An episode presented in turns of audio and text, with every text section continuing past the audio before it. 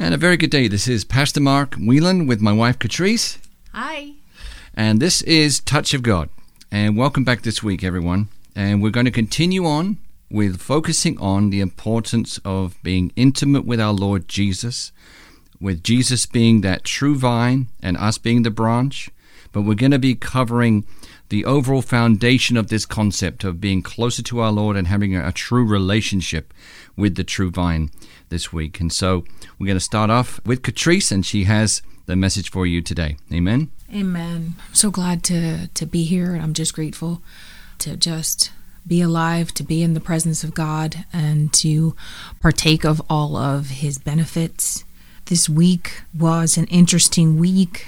God just had me pondering just on His presence, and then I had a thought of what would it be like without God's presence as I sat and I was just meditating on His goodness. The opposite came to mind, and sure, uh, most of you might think these are not good thoughts, but sometimes when we're without, it makes us appreciative of when we're doing good.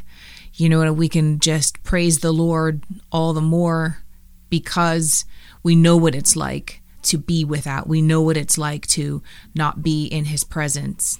So, what is it like to be with God? It says in Proverbs 20, verse 24 Man's steps are ordered by the Lord. How then can a man understand his way? So, if God is ordering our steps, then it's not for us to know the plans that he has for us because even in Jeremiah 29 11, it says, Only God knows the plans that he has for us. And so at one point, we have to recognize that it is God who is in control. It is God who created us. It is God who is the Alpha and Omega, who is the beginning and the end. He is the author and the finisher. And when we give homage to him and we just have fear of the Lord, the Bible says it is the beginning of wisdom. And so as we go on our journey for wisdom today, I had a vision of what it would be like without the Lord. And as I was praying, I was praying in a quiet place and I had the lights off. And as I looked around, I was like, wow, this is so dark. And then as I just tilted at a certain angle, there was a small light in the distance. And I was so happy to see that light. And as I pondered and I looked at that light, I just felt as if the Lord was saying, That's me. I am the light in the darkness. And when we, we see that light, it's a guiding light. It's a light that reveals. It's a light that helps us see. It's a light that brings clarity. It's a light that being in the distance, it brings us hope. It lets us know as we continue to walk towards the light, we're going to be able to see more. We're going to be able to understand more. More will be revealed. Light brings direction. And when we think about all of these things and it's eye opening because I could sit and I could meditate on where I'm sitting or where I was sitting, and it was just completely dark. It opened up my eyes to so much, and it made me realize there are people out there who are without God. And it must be a desperate situation because as you look around in these times, you don't know where to go, you don't know what to do, but how great it is that there is a Savior who thought about all of this in advance for you. And died for you and prepared a way for you. He went before you in the land of the living. He went to prepare a place for you. And it can be for all who believe, but you have to be offered, right? If we who do believe don't tell you, you won't know. And so we're just here to tell you how good God is. And speaking of how good God is, as I was praying and I was thinking about a life with God and a life without God, I thought about what good news it would be to bring the goodness of God and all the things that God has done for us. And so we're going to go to, of course, the Amplified Classic Version, Psalms 103, and we're going to go to verse 3. And it says, Who forgives everyone of all your iniquities, who heals each of all your diseases, who redeems your life from the pit and corruption, who beautifies, dignifies, and crowns you with love and kindness and tender mercies, who satisfies your mouth, your necessity and desire at your personal age and situation with good so that your youth renewed is like the eagles, strong, overcoming, and soaring. The Lord executes righteousness and justice, not for me only, but for all who are oppressed. He made known his way of righteousness and justice to Moses, his acts to the children of Israel. The Lord is merciful and gracious, slow to anger, and plenteous in mercy and loving kindness. He will not always chide or be contending, neither will he keep his anger forever or hold a grudge. He has not dealt with us after our sins, nor rewarded us according to our iniquities. For as the heavens are high above the earth, so great are his mercies and loving kindness towards those who reverently and worshipfully fear him. As far as the east is from the west, so far has he removed our transgressions from us. How great and merciful and kind. And I didn't read the whole passage. I like to just leave a little bit for you to hunger and thirst after him, to look into that chapter. Again, that's Psalms 103. But God is gracious and he's merciful. And if you just don't know what it's like to want to be with the Lord, you definitely have to seek him and you will find him if you just begin looking into the word and just meditating on what would it be like with a life with God. It's just a small small example of that. That's something that you definitely need to just dig into. Amen. And so we just thank the Lord today for all his benefits and we are not supposed to forget any of them. Amen. Why would you want to forget any benefit that the Lord has provided for us? Amen. Because if we don't know them, then we won't believe for them. So we have to know the truth. We have to know about the Lord's blessings. We have to know about what He's paid for, what He's done for for us, so that none of that suffering would be in vain that the Lord went through, and that you may live the life that He so preciously paid for you to live on this earth as it would have been in heaven. Amen. And while you're on this earth, you can tell people about Jesus and about all these benefits that you understand now so that they may understand through your testimony the goodness of God, the worthiness of the glory that He should be receiving from us in our testimonies. But let's today focus again and think about how good He is, because in order to trust in the Lord, we have to know that he is who he says he is. That we must trust in the word of God, and we must know, from example, from last week we had Psalm chapter 119, verse 89, where he said that, Forever, O Lord, thy word is forever settled in heaven. That word settled means fixed. It cannot be moved. It's immovable. It is final. Uh, there's no changes to it. God spoke it, and God doesn't make mistakes. So when God said something, he doesn't go back and correct anything because he's right the first time. So when he speaks his word, man records what he hears in his heart through the prophets by the inspiration of the Holy Spirit. 2 Timothy 3:16. And so, Lord, we thank you today that your word is forever settled in heaven. We can trust in what your word says and we can seek you with all of our heart and trust that you will not change. You're the same yesterday, today, and forever, and that we can put our whole trust in you, our heart into your word, our heart into you, and you would never leave us nor forsake us. You will never let us down. You've never let us down before. You created us perfect, Lord. Out of our mother's womb, you fearfully and wonderfully made us there and you knew us before the foundation of the earth. So we bless you today for your magnificent love in creating us, for us to share that love that you gave with us unto others that don't yet know you and don't yet know your love for them. In Jesus' name. Amen. Amen. Pastor Mark, you brought up a really good point that as we begin this journey, we have to believe that God is and, and forever, O Lord, your word is settled in heaven. But it all starts with believing upon him. Whosoever believes in him shall not perish, you know, and this is what he died for.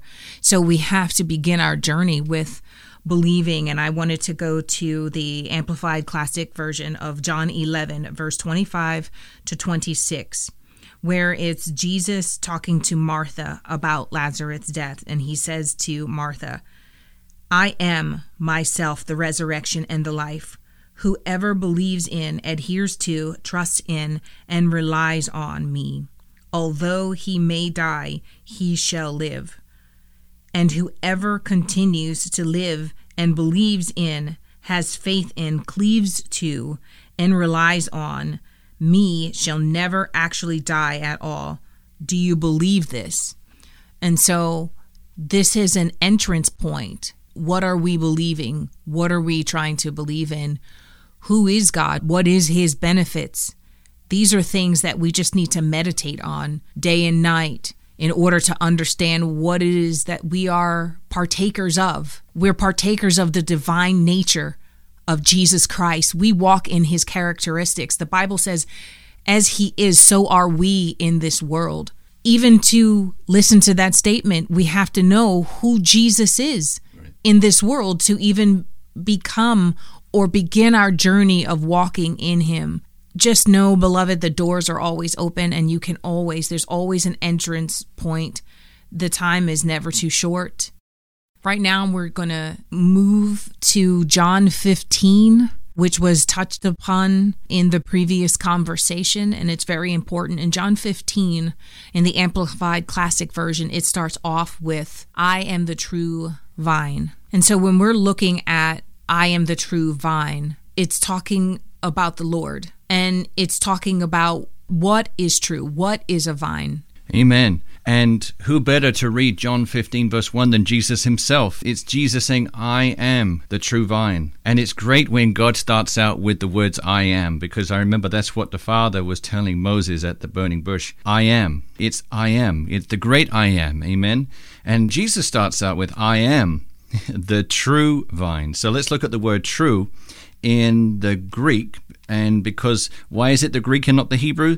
Because the Greek is the language of the New Testament and the Hebrew is the language of the Old Testament. So John 15 being in the New Testament, we're going to look in the Greek and it's Strong's number G228 for alethinos. And if you look at that in what that alethinos means, it means sterling, real, trustworthy, true, and unfeigned.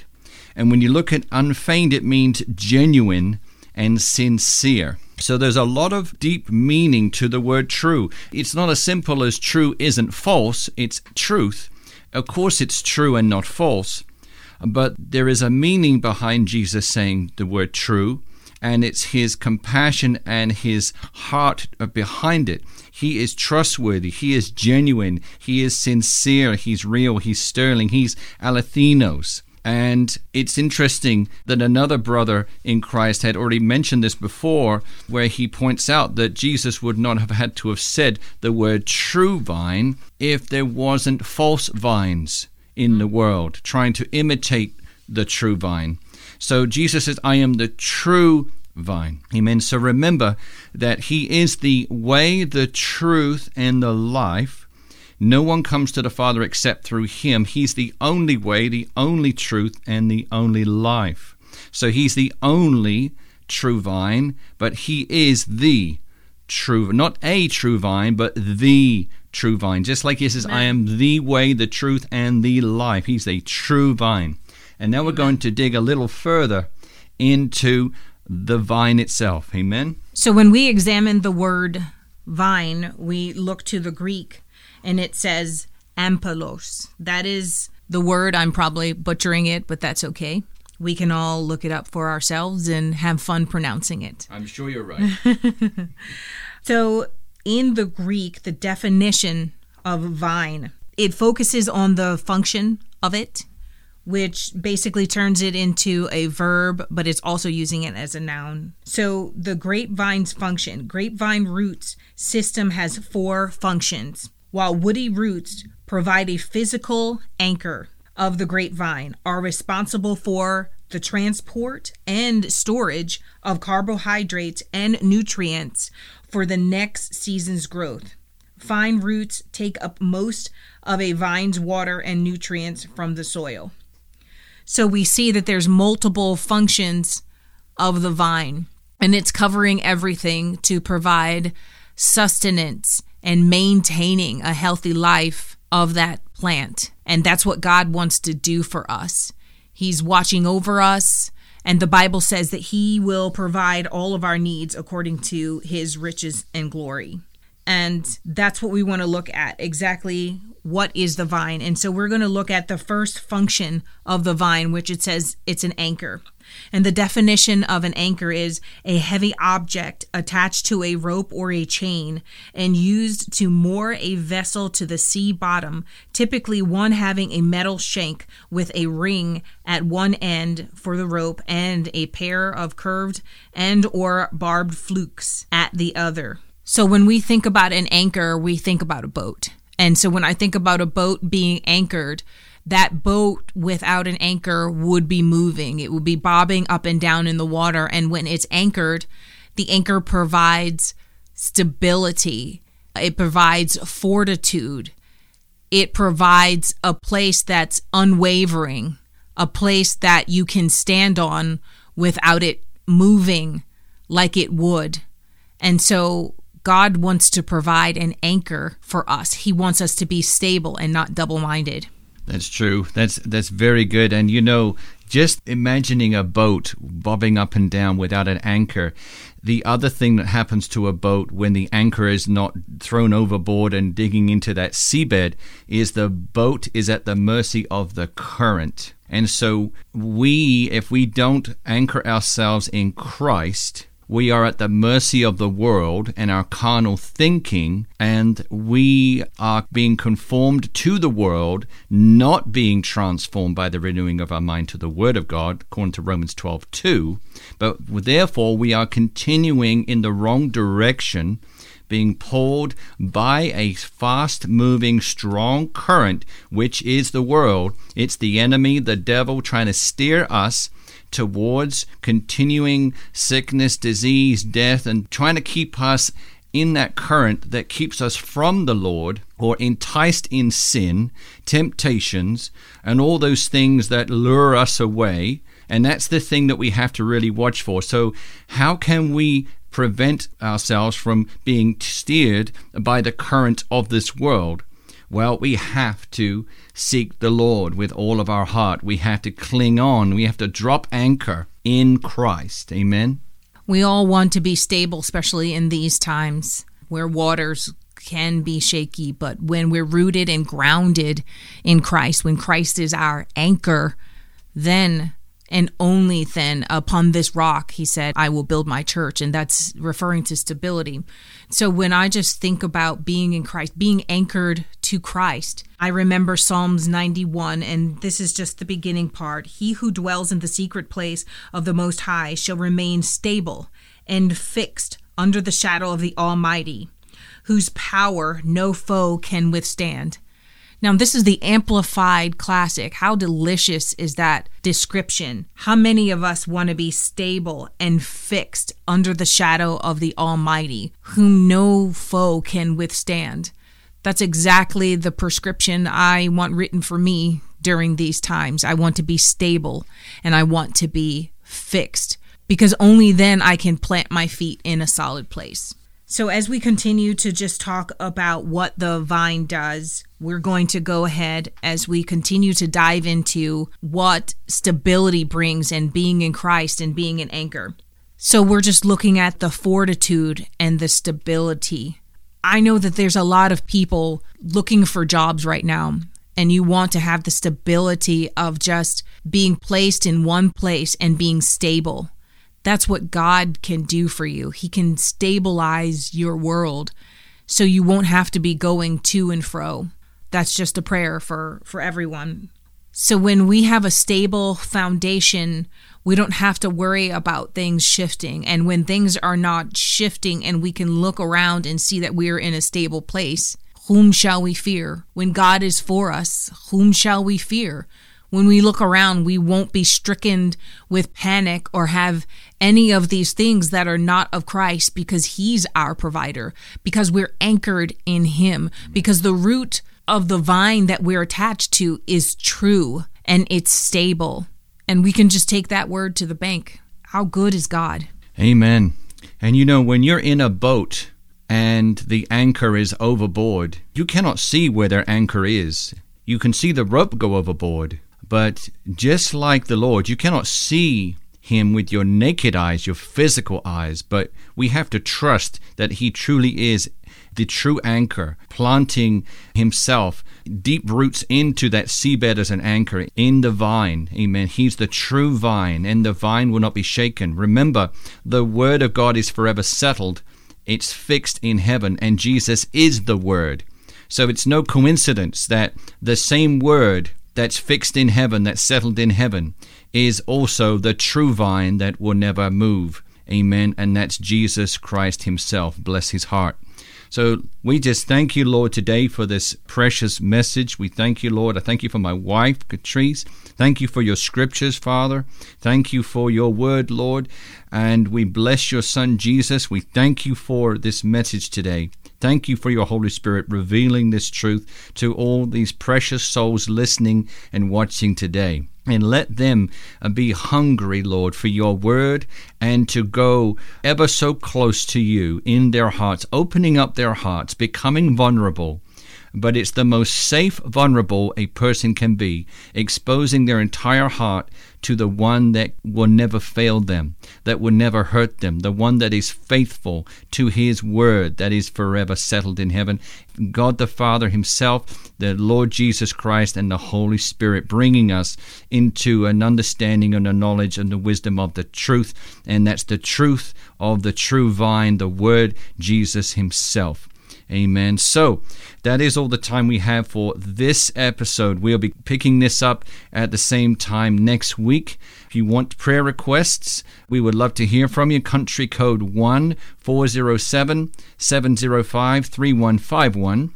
And also to the email box at prayer at tog.world prayer at touchofgod.world. You can also find us on Facebook and YouTube by searching for Touch of God Radio. So until next week, you have, have a blessed, blessed week. week. Amen. Amen.